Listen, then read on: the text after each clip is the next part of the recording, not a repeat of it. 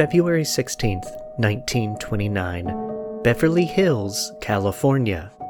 Ned Doheny, son of an oil tycoon, is visited by his personal secretary, Hugh Plunkett, at Doheny's massive and breathtaking mansion, known today as Greystone. After a few hours of conversing and drinking, two gunshots ring out through the mansion, and both men are found dead. The police were not immediately called. When they did show up, they would quickly conclude that this was a murder suicide, case closed. Over the years, rumors and speculation have led most to believe the murder suicide was more than meets the eye. From no fingerprints found on the gun, the bodies being moved, gossip that this was a lover's quarrel gone wrong, not to mention that both men were in the middle of a political scandal. The deaths at Greystone Mansion is a case for the ages, and anyone who may have known the truth is probably long gone. This is a study of strange.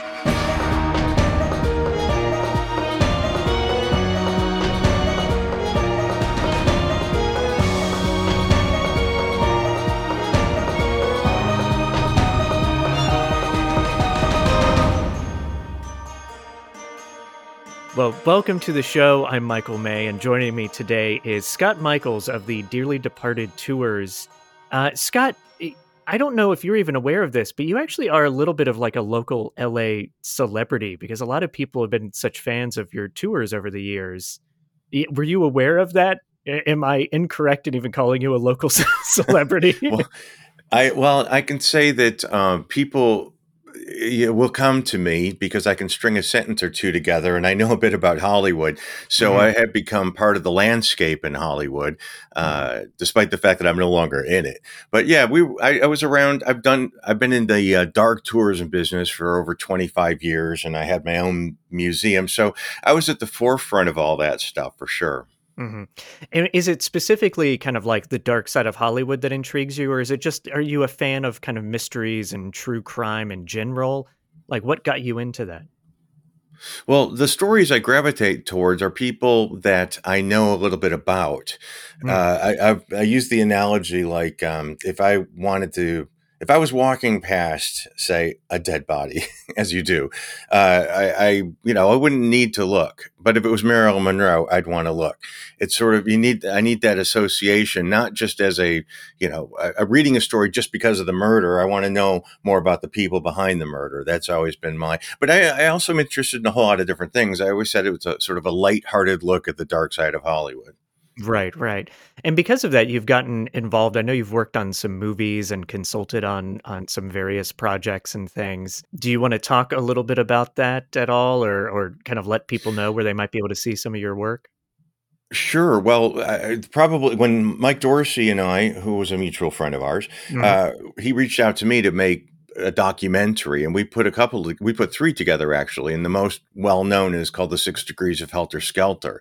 Mm-hmm. And uh, I've always been sort of oh, I hate when they say obsessed by, but I've always been very interested and studied the Tate LaBianca murders, mm-hmm. and Mike saw that in me, and between the, t- two of us, really, we put this thing together. Uh, and and I had a tour devoted strictly to the Tate LaBianca murders called the Helter Skelter Tour. Now, that documentary got a lot of attention, and it brought me to the attention of the people who produced the TV show Aquarius, that was loosely based on the mm-hmm. Tate LaBianca murders. And ultimately, uh, Quentin Tarantino saw the documentary and hired me to consult on Once Upon a Time in Hollywood with the history of the victims and the crimes themselves, uh, although the crimes weren't I shouldn't say that I want to be a spoiler, but he wanted to know more about the victims and their lives. Yes, yes. And I was happy to provide those details. Yes.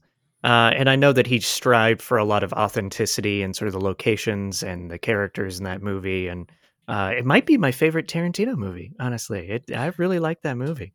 I yeah, I can't say I was a huge Tarantino fan. I liked his I liked his movies, but this one, of course, I have a, a huge emotional attachment, not just because the involvement, but because I've studied those people for so many years, and to see them come to life and be happy, and uh, that was a real that was very moving, and and it was it was the closest I'd ever get to time travel. Well, thank you so much for doing this show. The, I thought of you because of Mike Dorsey, who has been on my show before. Uh, everybody can listen to his Biggie Smalls episode Um, but he he and I talked a bit about Dearly Departed, and I've listened to your podcast, the Dearly Departed podcast, as well. And I was like, oh, you know, I should reach out to you if I'm doing a story that either takes place in Hollywood or LA or someone that basically finds somebody that has some knowledge about local, you know, mysteries or murders or anything like that.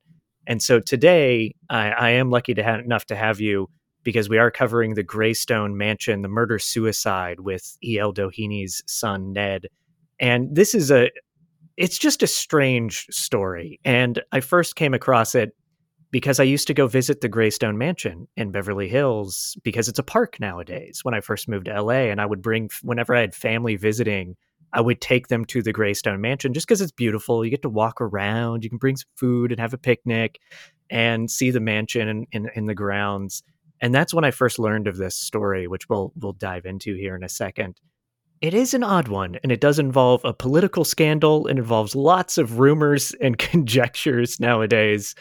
And what I think I'm going to do to start us off is give a very brief synopsis of the murder suicide, like the night of the murder suicide, and then go back in time and kind of fill in some historical details and the who, what, when, where, how, all those kind of questions. And the reason I'm going to do that is because as I was researching this story, there very much is a like commonly held story of what happened that night at the Greystone Mansion. And then when you research it, some of those details are actually incorrect.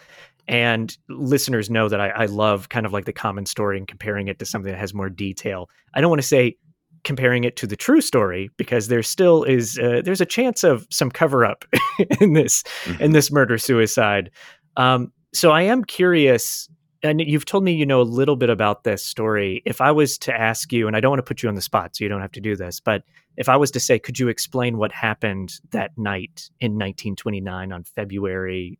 Uh, I can't find the date, but in 1929, could you like do a brief? Hey, here's what happened, or here's what I remember of the story. you're going to think I'm an asshole, but I can't.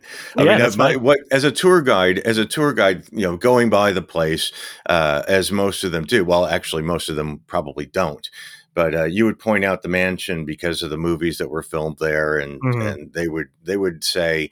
Uh, you know, and in 1920, they wouldn't even say 1929, but they would say, you know, the the Ned Doheny, who was the son of Doheny of the Teapot Teapot Dome scandal, uh, was murdered by his boyfriend Hugh Plunkett, who then turned the gun on himself, and uh, so died in as a sort of lover spurned, I guess you would. Yes, say. yes. Yes. Oh, that's perfect. I'm glad. I'm glad that's even your your brief synopsis. So yeah, I'll I'll kind of fill in a couple of little holes, and then I'll and then we'll start at the beginning and kind of do some history because we got to explore E.L. Doheny, Ned's father, the Teapot Dome scandal. They all kind of connect in with this in really interesting ways.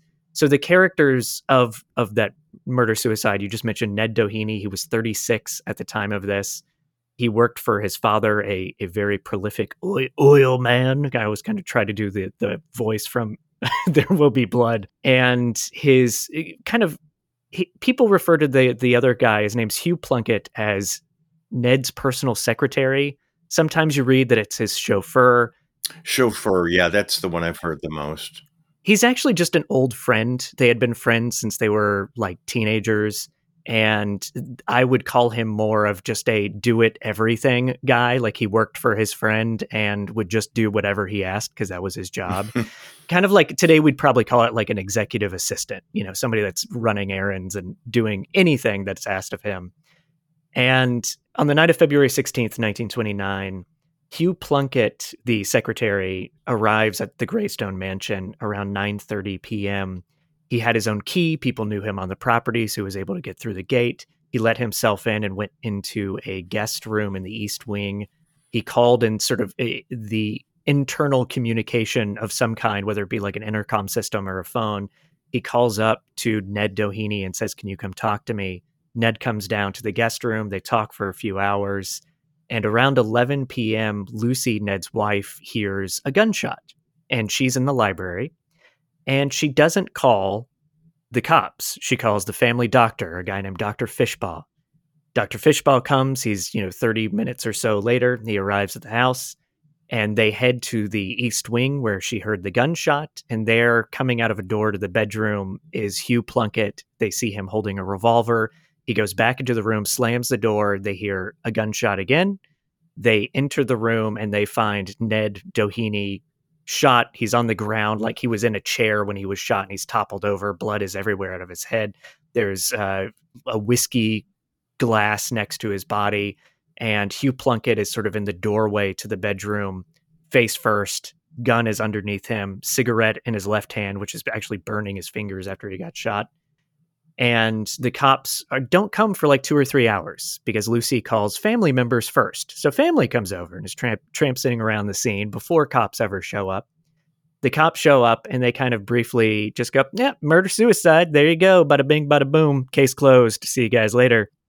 And that's where a lot of rumors and speculation and conjecture and all this kind of stuff come into play because the cops shut down the case very quickly and we're dealing with the Dohenys, which are very rich and powerful. And this is in the midst of the Teapot Dome scandal, which again I'll get into in a second.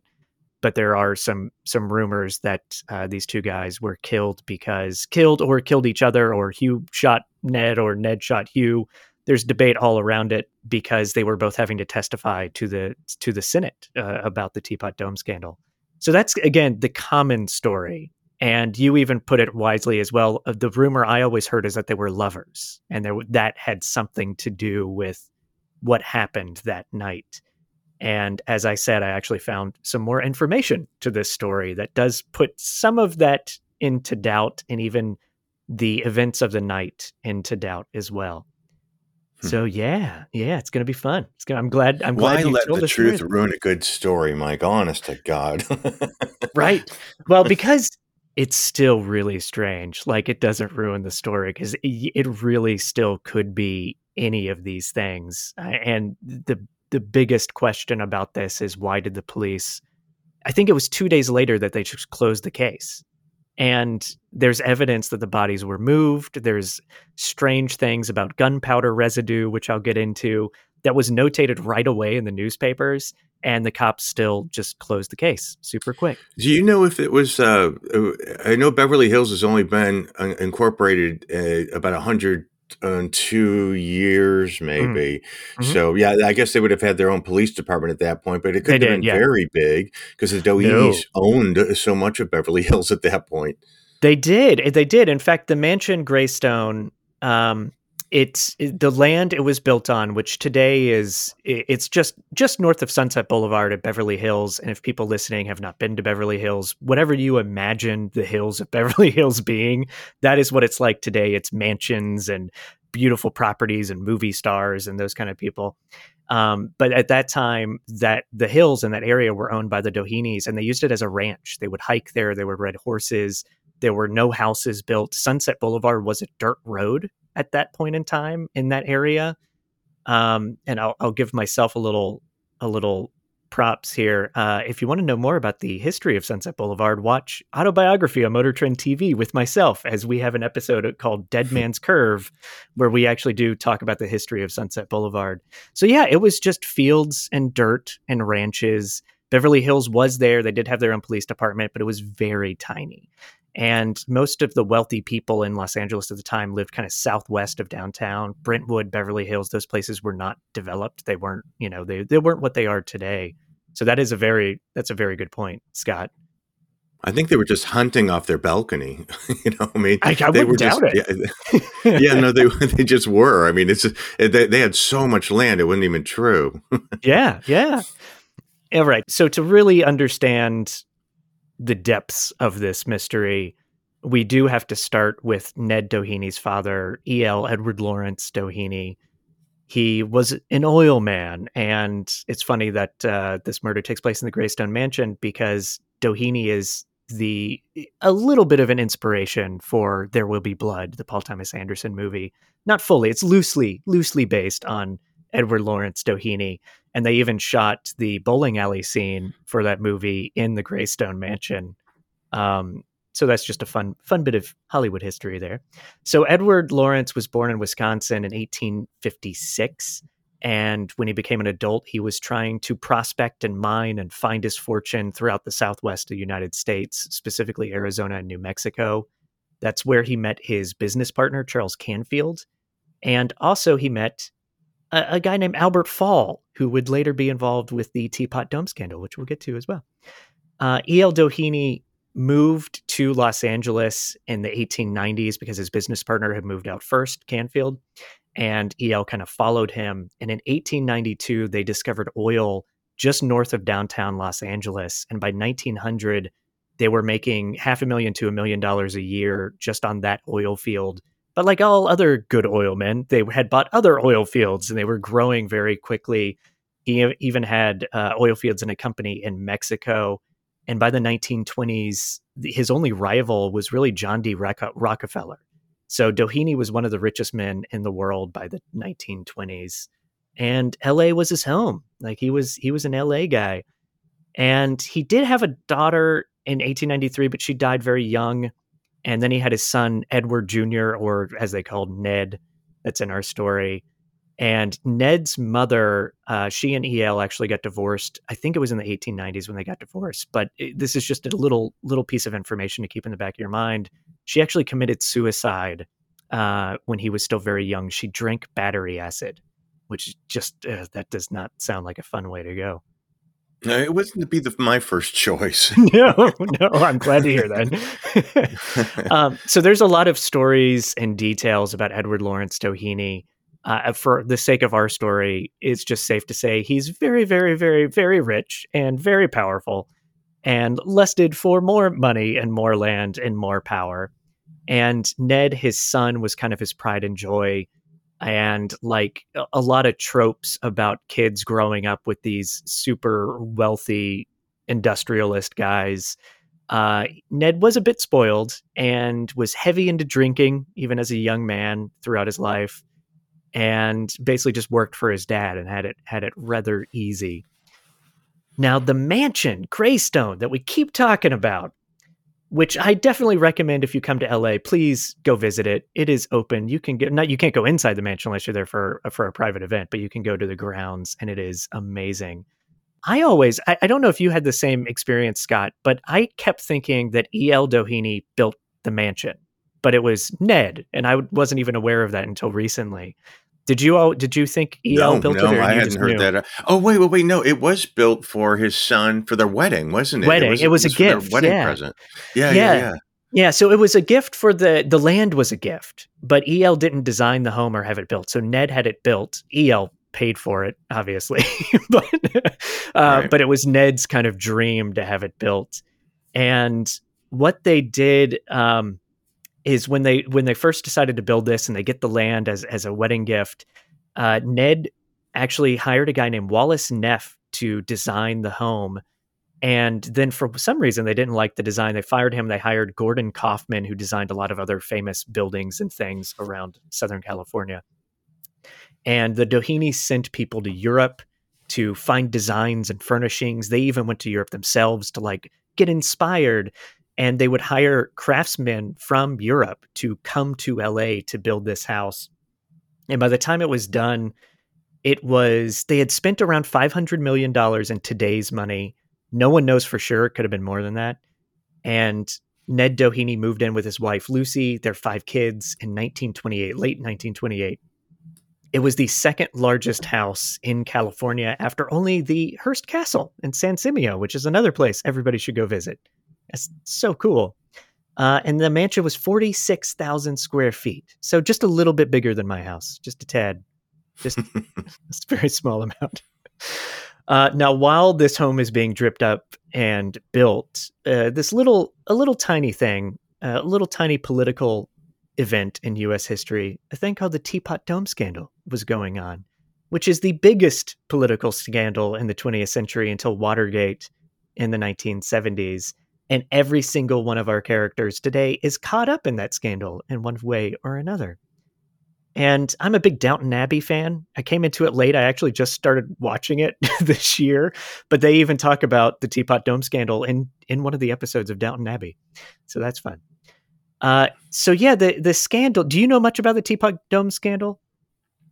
You know, I didn't retain it because yeah, I, yeah, am a Hollywood person, and it's like, yeah, yeah. yep. No, me neither. I, I mean, I, I kind of read about it because of this story because I honestly couldn't remember much about it at all. So it involves President Harding's presidency and basically a lot of corruption charges, bribery charges, specifically around Harding's Secretary of the Interior, a guy named Albert Fall, who I mentioned a little earlier, was friends with uh, E.L. Doheny. They met when they were prospectors and miners in Arizona. And Albert Fall, eh, the gist of it is, is he took money to give land leases to oil guys for super cheap. They didn't compete. They didn't take other bids. He just took federal land hmm. and gave it to these oilmen, including E.L. Doheny, for a place called Elk Hills, California. It was the Teapot Dome scandals named after another area that was given to a different oil tycoon called the Teapot Dome in Wyoming. Uh, Mr. Doheny gave Albert Fall $100,000 cash for the, the rights to the land. And the way that he paid for it, the way that he got the money to Albert Fall, is Ned Doheny, his pride and joy son, and Ned's best friend slash secretary slash chauffeur, Hugh Plunkett, went to the East Coast, went to New York, they walked into a bank. They got $100,000 cash out of an account. They put it in a black briefcase or attache case or something like that. And they took it to Albert Fall directly. And I think this is in 1921 when the payoff actually happened. So Ned and Hugh are people from the murder suicide, are the ones that actually handed the money over in the Teapot Dome scandal. So that's that's huge, huge news. And I was reading old newspaper articles about the scandal, and one of them quoted as saying that Albert Fall was paid in quote unquote new bills, which I just love that imagery of like those crisp, clean, you know, dollar bills. and I like your I like the attaché case. That sounds so. That's, yeah. that's what I, I really hope it was, and I hope they wore like gloves when they delivered it. I don't know. I would do it up, do it up, guys. Uh, so in 1927, the Supreme Court ruled that these leases on these lands were improper, and they they took the land back and gave it to the government. Um, and Albert Fall actually went to jail for taking these bribes. However, the rich guys that bribed Albert Fall, they, they didn't get, even get a slap on the wrist because that's the way the world works. And however, in 1929, it was still being investigated by the Senate because politics. So politicians are trying to use it to all their different ways that politics do politicking. And they were still bringing in Hugh and Ned for questioning later on uh, to testify more about the the bribery. So Hugh Plunkett being an employee, it, a lot of people assume that he might have been set up to take a fall. Yeah, yeah, that's what I've always understood. Yeah, it's a very wise thought or theory and i don't have an answer to any of that but it's definitely worth keeping keeping in the back of your minds as you as you hear the story. Um, so hugh plunkett again just to kind of refresh for the night of the murder suicide he's the one that supposedly shot ned and then shot himself. And there's a story i came across that is actually there's a lot more to it than i initially read but apparently the day or two before the murder suicide Lucy and Ned went to Hugh Plunkett's apartment and had what they were calling, or I'll call, an intervention. And they were like, You're acting weird. You're stressed. You're drinking too much. You're taking pills. You've got to get some help. You've got to go to like a sanitarium. You've got to go to a hospital. You got to calm down and get some help. And apparently, and keep was, your mouth shut. right, right. And that's that's the secret to this is were they doing it to say keep your mouth shut? And uh, yeah, so that's going on in the background of all of this. And the the family doctor, Dr. Fishbaugh, he after the murder suicide, he kept talking to the authorities about this, saying that Hugh was uh, taking, I think, ten times the recommended doses of whatever sort of pills he was taking at the time, and he also was having teeth pain and back pain and and all this kind of stuff. When you look into this, though, as much as I keep wanting to go kind of down that alley of like, keep your fucking mouth shut, Hugh. Look, go to a hospital. You're you're you're going through something. Let's just get you away from this testimony. Uh, he actually was going through a divorce, and the doctor told authorities that the divorce was really having a huge impact on Hugh. So that's uh, just uh, something because that's that's where again these rumors and things. There's like one side of like, oh, are the Dohenys doing all of this? To to make sure that they're protecting the Teapot Dome scandal, or is Hugh actually really going through something? uh, after e- experimenting and not experimenting, after investigating a lot of crazy stories in my life, I kind of think there's probably truth to both of those. Like he probably was dealing with a lot in his divorce, but he was pross- also possibly very stressed about testifying and knowing what happened and knowing about the bribery, et cetera, et cetera, et cetera. Sure. I mean, I agree, but I, I think I think more so because they were throwing him under the bus, and he was like, "What do I do here? Here's Ned, my friend, or however their relationship is," and they were like, "No, we got to get we got to get out of this." And it's like the, the yeah, well, what you mentioned earlier, he's like the easy fall guy. Let's pin it Yeah, on him, Absolutely. and uh, and it does make sense. Yeah, it really does. It all it all kind of ties together. So, yeah, and we already mentioned this. I, I highlighted this in my notes because I really want to make sure uh, to say it. But if he actually goes to a sanitarium or a hospital or something to get help, he would not have to go testify. So that is that definitely lines up as like there's probably some influence upon him to go get help, not just for his own mental health, but also we don't want you to testify. And so all of this is leading up just days before the murder. And now we're going to go back to the night of the murder suicide, and I'm going to fill in details that we didn't talk about earlier. And this is all just important to to kind of understand the evening. And a lot of the information I found is from reading old newspapers, which you can't fully trust. However, I did find a book called Beverly Hills Confidential: A Century of Star Scandals and Murders by Barbara Schroeder and Clark Fogg. And they actually were able to access Beverly Hills police records that no one had looked at in the, the hundred years of this case having been going on. Um, and, and they weren't super like they didn't really definitively solve the case or anything, but it definitely shed some light into some activity and more witness statements from that evening. So yeah, so here we are. So it's February 16th, 1929. It was a Saturday and Hugh Plunkett, Ned and Lucy and Dr. Fishbaugh actually all had lunch together that morning or day or afternoon uh, at the Greystone Mansion. Now, according to the doctor's witness statements, he was there because they were trying to get Hugh, like we've already said, to go somewhere to get help. And they were all discussing it because Hugh didn't want to go get help. They leave lunch, uh, specifically do- the doctor and Hugh. Uh, they're leaving lunch, and on the way out, the Dohenys tell Dr. Fishbaugh, make sure we can contact you later because uh, Hugh's definitely going through something. So we just want to make sure like you're on call, we can page you just in case something happens. And the doctor's like, of course. So that night, around 9, 9.30, Hugh comes back to the Greystone Mansion. And this is where our first little scene comes in, Scott. And what I'll do is I'll read the narration or the, the scene descriptions, and let's have you read Hugh. Okay. Hugh Plunkett rolls up to the gate of the Greystone Mansion in his car. It's around 9:30 p.m. He cranks his window down as the guard approaches. "Evening, Mr. Plunkett. Didn't expect you back tonight." Hi, Will. The guard opens the gate and waves Hugh through. Have a good one. Moments later, Hugh is walking to the entrance of the mansion when he stumbles upon night watchman Ed McCarthy. Uh, Mr. Plunkett, hello. Evening, Ed. I suppose they've all turned in for the night? I don't think so. Not as far as I can tell, anyway. I see. Hugh nods goodnight to Ed and continues into the mansion.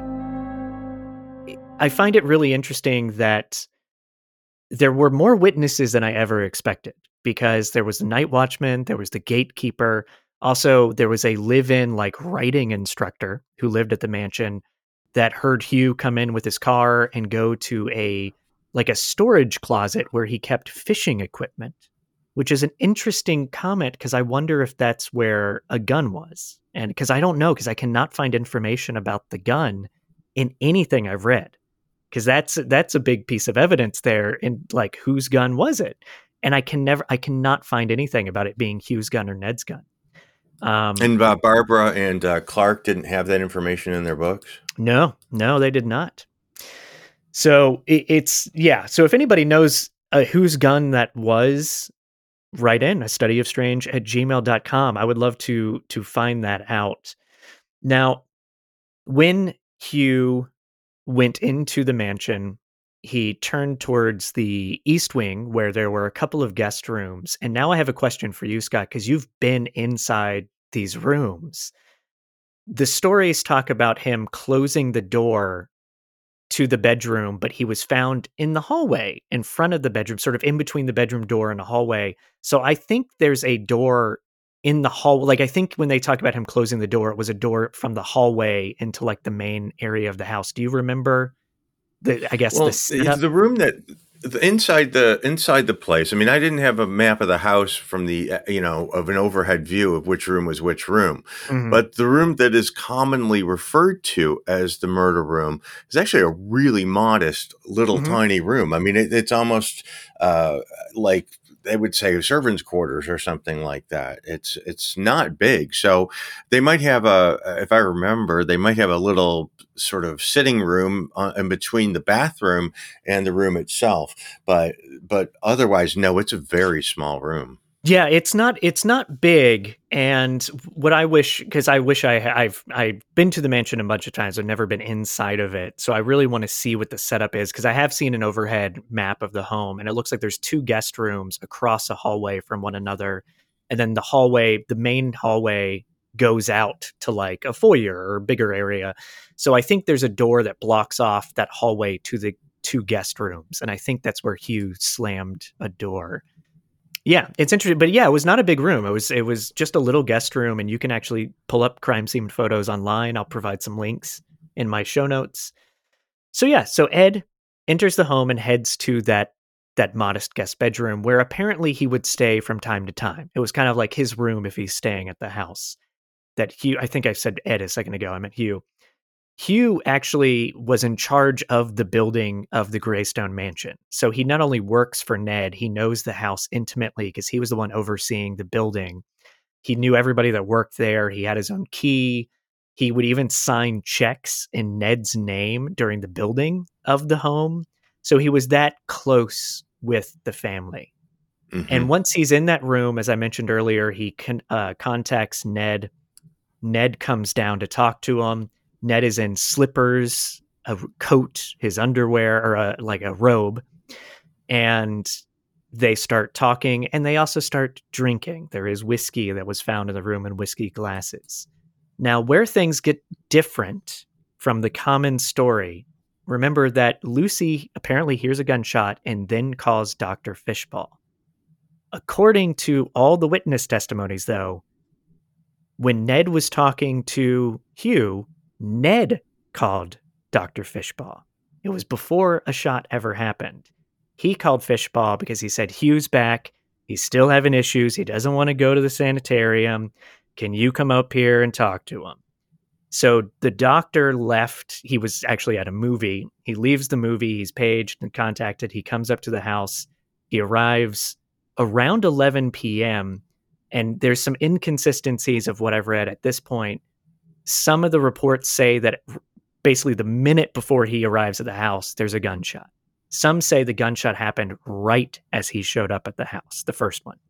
So this brings us to our second scene, which just takes some assumptions to that setup. So if you have that document open again, Scott.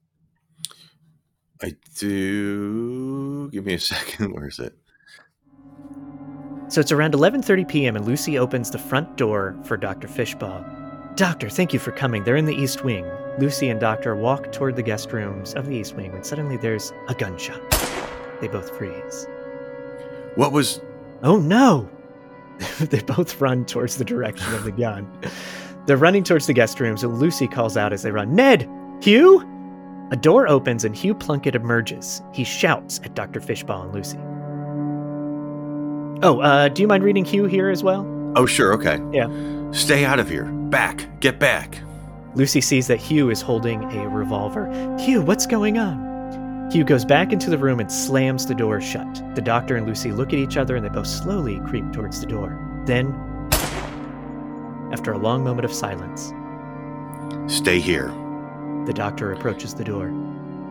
it's dr fishbaugh i'm coming in He opens the door and enters the guest room, leaving Lucy alone in the hallway. Good times, good times. Now, remember, the common story here is that the gunshot happened a solid 30 minutes or more before the doctor even came, the doctor was called after the first shot.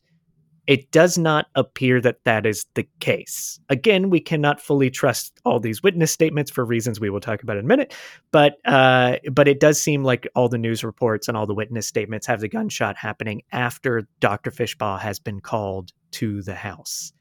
There but is. Can I ask you, Michael? Yeah, please. If Lucy's alone in the hallway, how can there be other witness statements? all the people that worked there. So the guard, the okay. gay guy at the the the gate, the the workers, the gay guy, the, the, gay guy, the gay guy at the gate, which I did not mean to say. He could have been. I don't know. We have we have no clue. Um, so, uh, and also, I will say this: we're, there's so much, there's so many problems, which is why so many rumors and things are around this case. Most of the the information the police went off of is from the family doctor I don't even mm-hmm. think Lucy really talked to the cops much. I think they mainly talked to people that worked at the house and the doctor, and they left everybody else alone. And the doctor might have his own motives, being the family doctor to one of the wealthiest people in the world at the time. Um, so that yeah, just remember all that too. Uh, I am going to read a quote from the doctor, Dr. Fishbaugh, from uh, one of his witness statements. So here it is. He said, I asked Mrs. Doheny to wait and opened the door to find Plunkett scra- sprawled, there we go, sprawled on the floor in the hallway, motionless. Blood was streaming from his head. When entering the guest room chamber, the body of Mr. Doheny Jr. was found lying sprawled on the floor near the foot of the bed, still breathing, but blood flowing profusely from both sides of his head. Mr. Doheny's pulse was still faintly perceptible, he was lying on his back, and froth and blood were gurgling from his mouth. In order to relieve the breathing, he was turned over on his right side by me until the blood and froth cleared out of his mouth and throat, after which he was turned back into his original position where he remained. He stopped breathing in about 30 minutes. After coming out of the guest room, I met Mrs. Doheny, who had been waiting, and told her that both were shot, that Plunkett was dead, and that Mr. Doheny was still breathing. She burst into tears and said, Oh, how horrible! and rushed to the telephone to call her sister. It was decided to call Mr. and Mrs. Doheny Sr. They arrived in about 20 to 30 minutes. Upon his arrival, they notified the police. So again, they call family members. They do not call the cops. They call family members. It, this uh, this also backs up my my thinking that I think they're correct and that the the first gunshot happened after the doctor was called because Ned was still breathing and I don't really have a reason to question that. Like why? Like he still died. Like I, I don't really doubt that that that situation happened where the doctor went in and he was kind of breathing and he tried to clear him. And this is actually where one of the big misconceptions of the case happens. The doctor admitted to the police that night when the police showed up that he had moved the bodies, but mm-hmm. only so much to check if they were alive and for him to clear Ned's like breathing passages and stuff of blood he did not move the bodies. When you read about this, people are like, the bodies were moved. They were moved. And it's like, but how much were they moved? It turns out they were really just moved in those very kind of minor ways. Still very important when you're investigating a crime scene. Uh, but they yes. were not like dragged around the rooms or the hallways or anything. They were they were moved for the doctor or by right. Yeah, I mean, you know, it's I, I, don't know how far ahead you want to get, but it's commonly known back then, especially that uh, uh, you know, the law enforcement weren't the first people to be called. It happened with Marilyn. It happened with Lana Turner and, you know, Cheryl Crane and Johnny Stompanato. The first person you call is the attorney, or in Marilyn's case, the doctor. So, uh, exactly. uh, so yeah. it was, and Paul Bern, uh, MGM scandal with Louis B. Mayer is another one. You know, you call, they come and clean up the scene, at, and uh, and then you call law enforcement. And also, law enforcement is notoriously crooked in Los Angeles. Yeah, in Los Angeles, especially at that time. Yeah, and, and yeah, this is where rumors happen, though. This is where a lot of these misconceptions of the case comes from is is those little details like calling the doctor and not calling the police and calling the family and uh, saying the body has been moved and and by the time the police arrived there were relatives in the house there the bodies had been obviously like we mm-hmm. said moved maybe not moved as much as some people like to say when they tell the story now but the bodies had still been touched and moved and Hugh was found with a cigarette in his left hand. It was burned all the way down and actually burned his fingers, which a lot of people point out is that's weird if you're committing suicide. Where are you smoking and holding a cigarette? Um, the gun is commonly said that it was found under his body. It wasn't. It was found very close to his body, just sort of like on the right side of his body by his right hand. And also, you read there's this weird thing where you constantly read that Hugh Plunkett was shot in the back or the back of the head, which doesn't make sense if you're committing suicide. However, there are photographs of him at the morgue. He was shot in the temple on his right side. So yeah, I'm looking at the crime scene photos yeah. right now, and it's I can kind of see the gun just to the right of him, mm-hmm. and uh, and also a massive amount of blood, blood, uh, yeah, uh, coming from the left side of his head. Well, that's where he's lying. So yeah, mm-hmm. Yeah, yeah. So and there are more the morgue photos. I think I've only found maybe in the book that I read. I think that's the only place I saw Hugh's morgue photo. But yeah, you can see the bullet hole in his right temple, which would match up with him shooting himself with his right hand. So evidence is not super clear. Yes, he was shot in the temple and not in the back of the head. However, powder burns were found on Ned's head, like the, the, the gun was right up against his head. On Hugh, though, they did not find the same kind of powder burns meaning he could have been shot from farther away. And that is a piece of evidence that they found that night that the newspapers did get a hold of right away. So that has been reported on since this case came out. However, mm-hmm. police wrapped things up very quick. Two days, done. Murder suicide. That's what, you know, Mr. E.L. Doheny says. So that's what the police are going to say. And the newspapers claim that Hugh died because of quote unquote sudden insanity. And they talked a lot about him going through all these psychological issues that he was going through, which again only come from the family doctor pretty much and the Dohenys. There is a a friend of Hugh Plunkett's that talked to a newspaper in Long Beach um, who was a police detective, but not for Los Angeles, I don't believe, um, who did tell the police that that Hugh was dealing with a lot of problems because of his divorce and his fine wife Billy, who he missed, and he was drinking a lot. So, yeah, there's there's just weird stuff, and I'm not sure how to actually navigate all of it, even telling it. Um, so after. Yeah, no, no, you're right. I mean, it's it's it's it's it's very complicated, and uh, yeah, yeah, because people are scrambling to cover up, save their own asses. But um, yeah, yeah. And so after the after the no, after the murder suicide, uh, Ned was buried at Forest Lawn, the famous c- cemetery in Los Angeles. Which I, I imagine you probably did tours there. Did you not? Oh, we never toured cemeteries, but I, I go through mm-hmm. them a lot on my own. Yeah, we never we never did that as an official thing. Right. So yeah, Ned is buried at Forest Lawn Cemetery in this very ornate, large structure. And it's actually an altar from Italy that the Dohenys brought right. in. Right. Yeah. Oh, and you knew that. Okay. yeah, yeah, no, no, but I didn't write down what it was called, so I wasn't going to say it. So I'm glad you brought it up. Uh, and Hugh Plunkett is mar- is buried uh, just maybe like a hundred feet away. It's just kind of like slightly down the hill, and a and obviously a not as ornate burial site. And this brings a lot of conjecture in its own right because the Dohenys were very Catholic, super Catholic, donated tons of money to Catholic churches and causes and everything else. And the Dohenys had a family plot in a Catholic church cemetery that Ned was not buried in. He was ma- buried at Forest Lawn. Mm. And so some people think that this points to a question of the evening that maybe Hugh did not kill Ned and then kill himself. Maybe it's the other way around.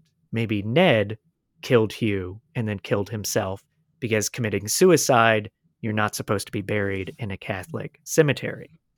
So I do not know the answer for that. Obviously, like you said, he was buried in this, you know, amazing altar that was brought over. So maybe that's the reason he was buried there. Maybe they couldn't have put that in at the, the Catholic Church cemetery but that is definitely one of the the main questions that people bring it, up. It is odd. I mean, I'm looking at the the photograph. I took one of uh, of the Doheny grave via you know, with Hugh Plunkett's in in view, and it's about yeah. six or seven rows from Plunk uh, from the Doheny grave, uh, or memorial amazing sarcophagus thing and uh, and it does seem to me that that would mean they felt some sort of obligation to him because very easily could have said no we don't want him anywhere near there forest lawn is a big cemetery they could have mm-hmm. put hugh plunkett anywhere yeah absolutely and now eh, after this as well the newspapers obviously catch wind of this story very quickly and they start reporting on it immediately because E.L. Doheny is a very major uh, character in United States, and the Teapot Dome ca- scandal is still going on, so the name is in the news all the time, and it, it is very inconsistent. Which, all the reports are very inconsistent on this case. I was going to write down a bunch of examples, but it was like so many. I was like, I'm not going to go through all these. But it's like some people claimed that they were killed in Ned's bedroom, not the guest room. Some people claim that Ned invited Hugh up to his room to stay the night so he could calm down. I think that's where a lot of the rumors and speculation that they were lovers comes from, is some of these newspaper reports that reported that right away. Um, there's also inconsistencies about what Hugh was going through. And again, we have these stories that the doctor was called after the first shot and he was at the moon. Like, there's just so many inconsistencies of the newspaper reports that it, it just gets, it makes a complicated situation even more complicated. I think that's my point. Yeah, the, the, you know the insinuating that it was a, a gay thing uh, it, it, spells a lot of things out because uh, it was on the ground floor, and I'm sure mm-hmm. that the Dohenys were upstairs, mm-hmm. and Ned Doheny was in his you know pajamas and underwear, uh, and they were in this nondescript room, you know, just off you know off the main hallway because I was looking at the pictures again, and it appears that uh, Ned was killed in the uh, main room, but there's not a hallway from you know the, from the main hallway. It's like oh, straight okay. off the hallway, so it looks as if uh, uh, Hugh Plunkett's lying in between in the doorway of the main hallway. So yeah. it's not yeah. it's not within the room. Interesting. So uh, yeah, and, and everybody out there, if you're interested in this, pull up the crime scene photos. They they are uh, you know if you if you're okay looking at stuff like that because it is gory, but um, yeah, it is interesting to see the layout and to see that he is in his robe and his underwear. Ned is in his robe and underwear.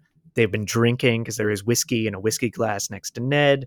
Um, they were in, yeah. So I, the rumors about the lover thing, I was trying to pinpoint where that started because it is not in the newspaper articles of the time. And that is because newspapers didn't really do, they didn't really report on that in the 1920s. So, you know, there might be little secret innuendos of things. Can I can I point one more thing out? Sorry, Michael. Please, um, please. Um, as I was going over my my pictures, next to Hugh Plunkett is his mother. Now, generally, if people are going to be buying a grave at, they call it at need, uh, it's the next available spot. But clearly, the Dohenys, maybe they own a lot of property. Maybe they own a lot of that property on the hill. But uh, his mother, Plunkett's mother, died in 1931, and she is buried next to him. Next to him. So it would have been, there would have been a line of plots that were owned by one person. Yeah, yeah. And something else, it just came to mind. I think there are more Dohenys on that hilltop, not just Ned at the very top, but I think there are other Doheny relatives uh, yeah. in the vicinity. So I think it's quite likely that Dohenys just owned that whole hill and provided so, the graves. So I'm gonna eh, I'm gonna go a little out of order for what my notes were here. I'm gonna share my own personal theory, and I've changed my mind multiple times. So if something comes up, even today, I'm happy to always change my mind about this kind of stuff. I think there was a cover up that night. I don't think it's who shot who or why people were shot necessarily. I think I think Hugh shot Ned and then shot himself. I think he was going through a lot. I think it was a combination of divorce plus pain plus the testimony. And so I don't think the murder was covered up because the Dohenys didn't want Ned to be known as committing suicide. Because a lot of people think the Dohenys just don't want their son to sound like he killed somebody and committed suicide. I actually think it happened the way the police say it happened, which is Hugh killed him. I think the cover up just comes from the fact that the Dohenys were worried this would affect the testimony, the, the scandal, the bribery. I think they just wanted that to be open and shut. You know, like this is a Hugh's crazy man. He's he was going through a lot. He's had emotional breakdowns and obviously doing a lot because of his divorce. So that's what happened. Yeah, it, does that does that make sense? And and uh, what you're saying about the graves is the reason I wanted to bring this up because like if there's other Dohenys there, that means they were there's no big conspiracy around Ned committing suicide. Does that make sense?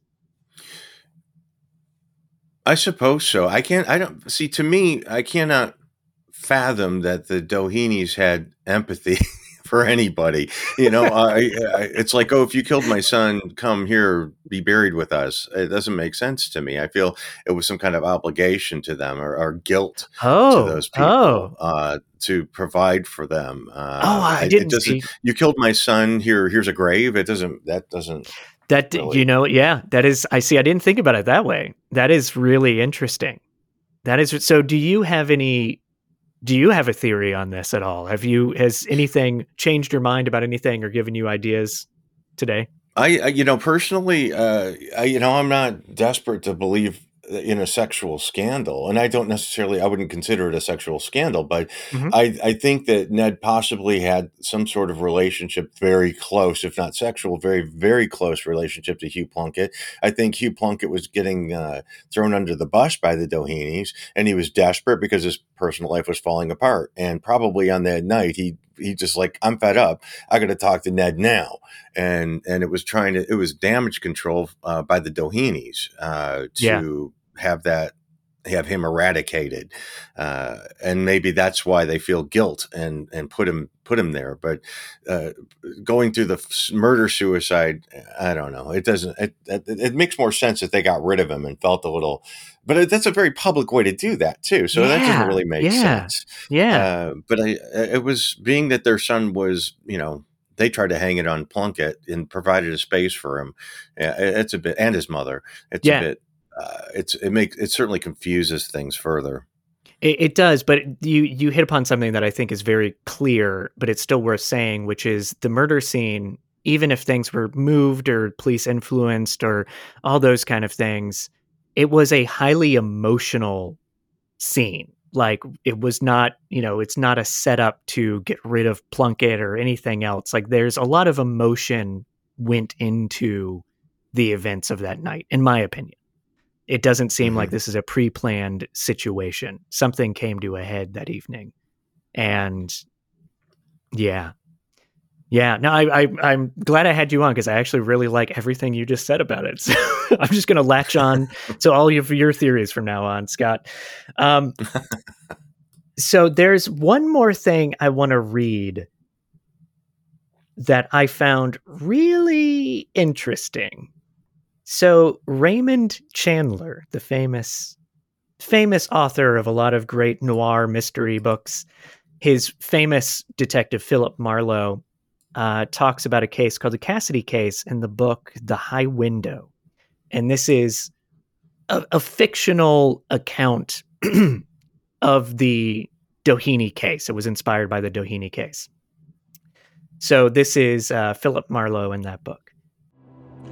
I'm going to make a point, and it's an important point. Just look at the Cassidy case. Cassidy was a very rich man, a multimillionaire. He had a grown up son.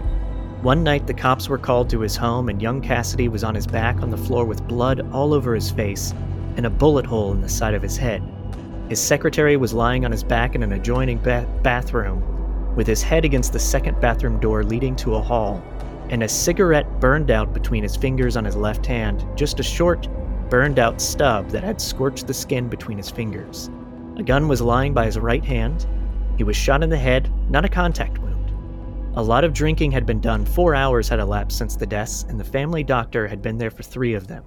Now, what did you do with the Cassidy case?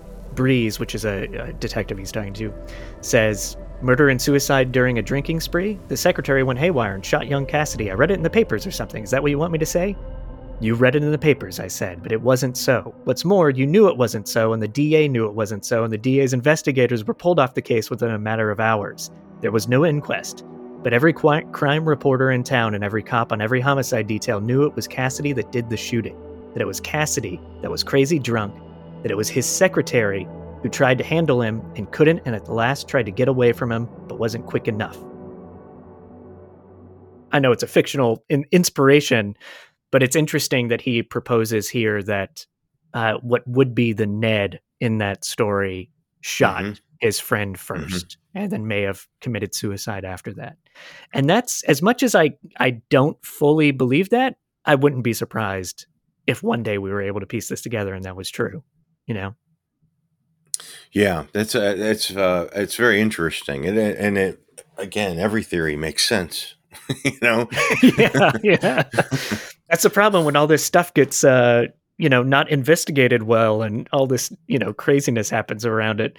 It makes it really tough. Now, the the Greystone Mansion, uh, because that is a huge character in this case, and just a place that I love uh, it is worth noting that Lucy continued to live in it. She got remarried a year later. Mm. She lived there for for a very long time. Uh, then she ended up moving in basically across the street. She had another house built in the area, and it went through a few other owners. And then the city of Beverly Hills bought it in 1965, and they opened it to the public in I think 1971. They opened it up as a park called Greystone. Yeah, and that's that's kind of it. There's so many other details of this case that I feel like I'm I'm having to skip over, but just for the sake of trying to tell it in a slightly right. entertaining manner. Um, do you have any other questions or thoughts on this before we finish up?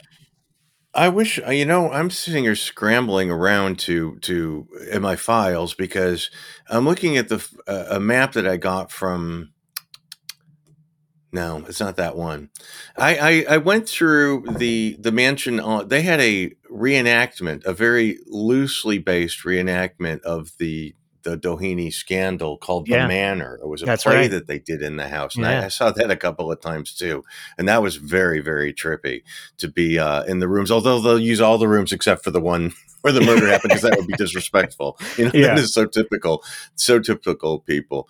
But, uh, but, you know, it just, it's a great story. It's a, and and what's kind of fun is that the the the mansion itself has been used, you know, in horror movies and things like that. So it just lends more uh, more fun to the story, and it's it's far enough removed that it is a fun story yeah, to uh, yeah. to theorize. But uh, but you know, it just it's unfortunate that these two guys you know ended the way they did and it has to do with money i'm mm-hmm. sure mm-hmm. it all boils down to money absolutely ultimately but mm-hmm. uh but you know as you say emotion i think their relationships be it sexual or uh, yeah. Know, platonic but certainly very deep um, absolutely you know, that yeah certainly contributed to it yeah yeah and it can't be easy to be again this is basically like a glorified assistant but it's also probably your best friend and that is a weird weird relationship to be in where someone has the sort of the money and business power over such a good friend or or boyfriend, you know, whatever their relationship was. Yeah, yeah, yeah. I mean, it they is, clearly didn't they didn't ban, ban, him from the property. You know, he no, he they no. they waved him in and he went yeah. right in and got to the intercom or whatever. Mm-hmm. So so he it wasn't they didn't see him as a as a as a threat at that point. So that's that's just more of a more fuel to the more gossipy end of things. Yeah, yeah, absolutely. I wish investigators would have taken a little more time. I have so many episodes that I've done where at the end of it, I'm like, I just wish the police just spent a little more time on this. Yeah, I mean, it was also new back then because West Hollywood wasn't incorporated yet. No, it was no. a no man's land of yeah. of liquor, bootlegging, and then and then Beverly Hills, which was orange groves and lima bean fields at that point. So it, it and I think the only thing within a mile of the Beverly Hills Hotel, aside from probably Greystone was mm-hmm. was orange groves, and and so so they were you know it was it was quite out in the woods at that point. I think it was before Pickford and Fairbanks even built uh, Pickfair. Yeah. So yeah. Um, it was it was uh, it was a different time. It was it was, and I think Pickford lived down off Wilshire at that time, if I remember correctly. Any, anyway, that's not that's not important. Just me thinking of L.A. because I love L.A. Hollywood history. Um, well, thank you so much, Scott, for doing this. Do you want to tell people where they can find your digital tours or your podcast or anything else? You want to give any plugs? Sure. Well, we had um, since we since COVID and we you know we shut down the business completely. Everything that we had uh, on display in our museum, including like the Man Jayne Mansfield car and and Mae West dentures and all sorts of fun things.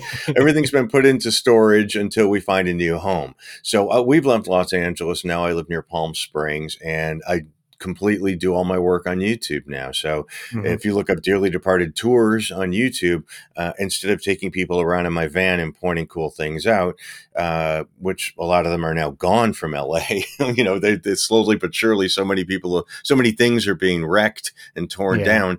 Uh, I do everything virtually. I can go all over the world and, and show people. So that's that's what I do. Yeah.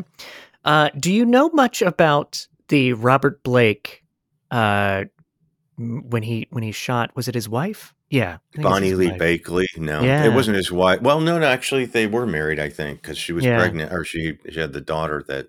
Yeah, That's a story. I- was. Yeah, I, that's a story I want to I want to know more about. Mainly because uh, where that happened is a restaurant that myself and my family go to at least once a month. Yeah, Bonnie Lee Bakley. You know, people were scrambling for alibis at that point. So many people wanted her gone, uh, and she was a piece of work. She was Yeah. a piece of work. Gosh, yeah, yeah, I couldn't imagine.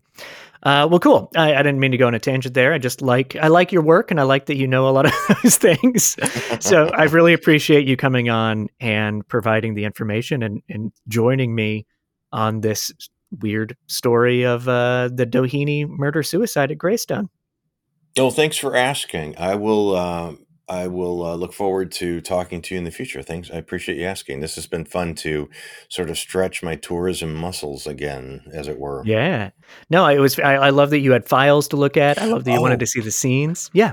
You know, there was something else that that was interesting, I think, to mention about the mansion. So uh, it became well, it was actually uh like a monastery for a while. There were nuns living in it, and Yeah. uh, and then it became the home of the American Film Institute for a while, and that's when Mm-hmm. it really went to hell. You know, the students were like carving up the banisters. oh yeah. I couldn't and- imagine. Yeah. Yes. So then the city city got it. I don't know in what particular order, but uh, but they they have to open it legally as a museum to keep it you know under their uh, under Yeah. some sort of charitable foundation. So you you know if you keep your eyes open, they do a, an art uh, an art thing um, designer thing. Mhm. Uh, at least they used to every year, where there would be a dozen designers, and they each designer designed a particular room, including the murder room. So there, you can get in there sometimes, and they do that reenactment play. Well, loose reenactment play called the Manor. So um, definitely, I would I would recommend checking out, you know, signing up at their website to get uh, to get updates. But that that's a really interesting you know story about the nuns living there, which you know it makes sense because they were such a Catholic family, and then ended up you know just being in the city. So and moved and used in so many cool movies. I mean, so many movies yeah uh, yeah, Yeah. just it, it was so many part of me would when i was researching this i was like i'm gonna list all the cool movies i was like no people can just look it up just no it's it's in a lot uh you will recognize it from so many things and tv show i think and the an episode of interior too that very distinctive checkerboard hallway i've Yeah. seen in i see it in so many movies yeah so yeah they're they're obviously open to that Absolutely, yeah, and I think people you can get married there. You there, there's they do a lot of things, and it's definitely worth checking out. I need I need to do it more, and actually, I think I'm going to go tomorrow morning. We're recording this the week before Christmas, and I may go tomorrow morning just to like film some videos and stuff with my son, and because I haven't been there in probably four or five years, I haven't visited, so uh, I want to go back and check it out now after I've been reading all about it. yeah take your map and you can probably peek in the windows of Window. the room Yeah, that's a good idea. That is a very good idea. All right. Well, thank you so much, Scott. I will talk to you soon. Thank you for tuning in and happy holidays. This episode comes out two days after the Christmas holiday. I hope everybody's holiday season is glorious and amazing and you're spending it with people that you love and enjoy. I want to correct and, and or mention two details about tonight's episode. One, I kept saying the guest bedroom was in the east wing. Looking at the map again, I think it's on the west side of the house, so I may have just been flipped around in my brain, so I apologize about that. Also, I never got to mention, because there's a lot of strange details about the night of the murder, I forgot to mention that they never found fingerprints on the gun, and there's various kind of anecdotal stories around that. I don't know if that helps push one theory or the other, but it's definitely strange. So that'll do it. Thank you for tuning in again. Thank you for your support for this show. I started this just a handful of months ago. It's been a dream of mine to have a podcast like this. I cannot thank you enough for the support, and I'm really looking forward to more A Study of Strange in the new year. Make sure to subscribe, rate, and review. Follow us on Instagram at A Study of Strange. Check out our Patreon, which you can find on our website, a studyofstrange.com. And feel free to email me uh, comments, notes, ideas, also UFO stories. I'm gonna I'm still compiling personal UFO stories for a future future episode. Um, so if you have a UFO story, please email me a study of strange at gmail.com. Again, happy holidays. Thank you and good night.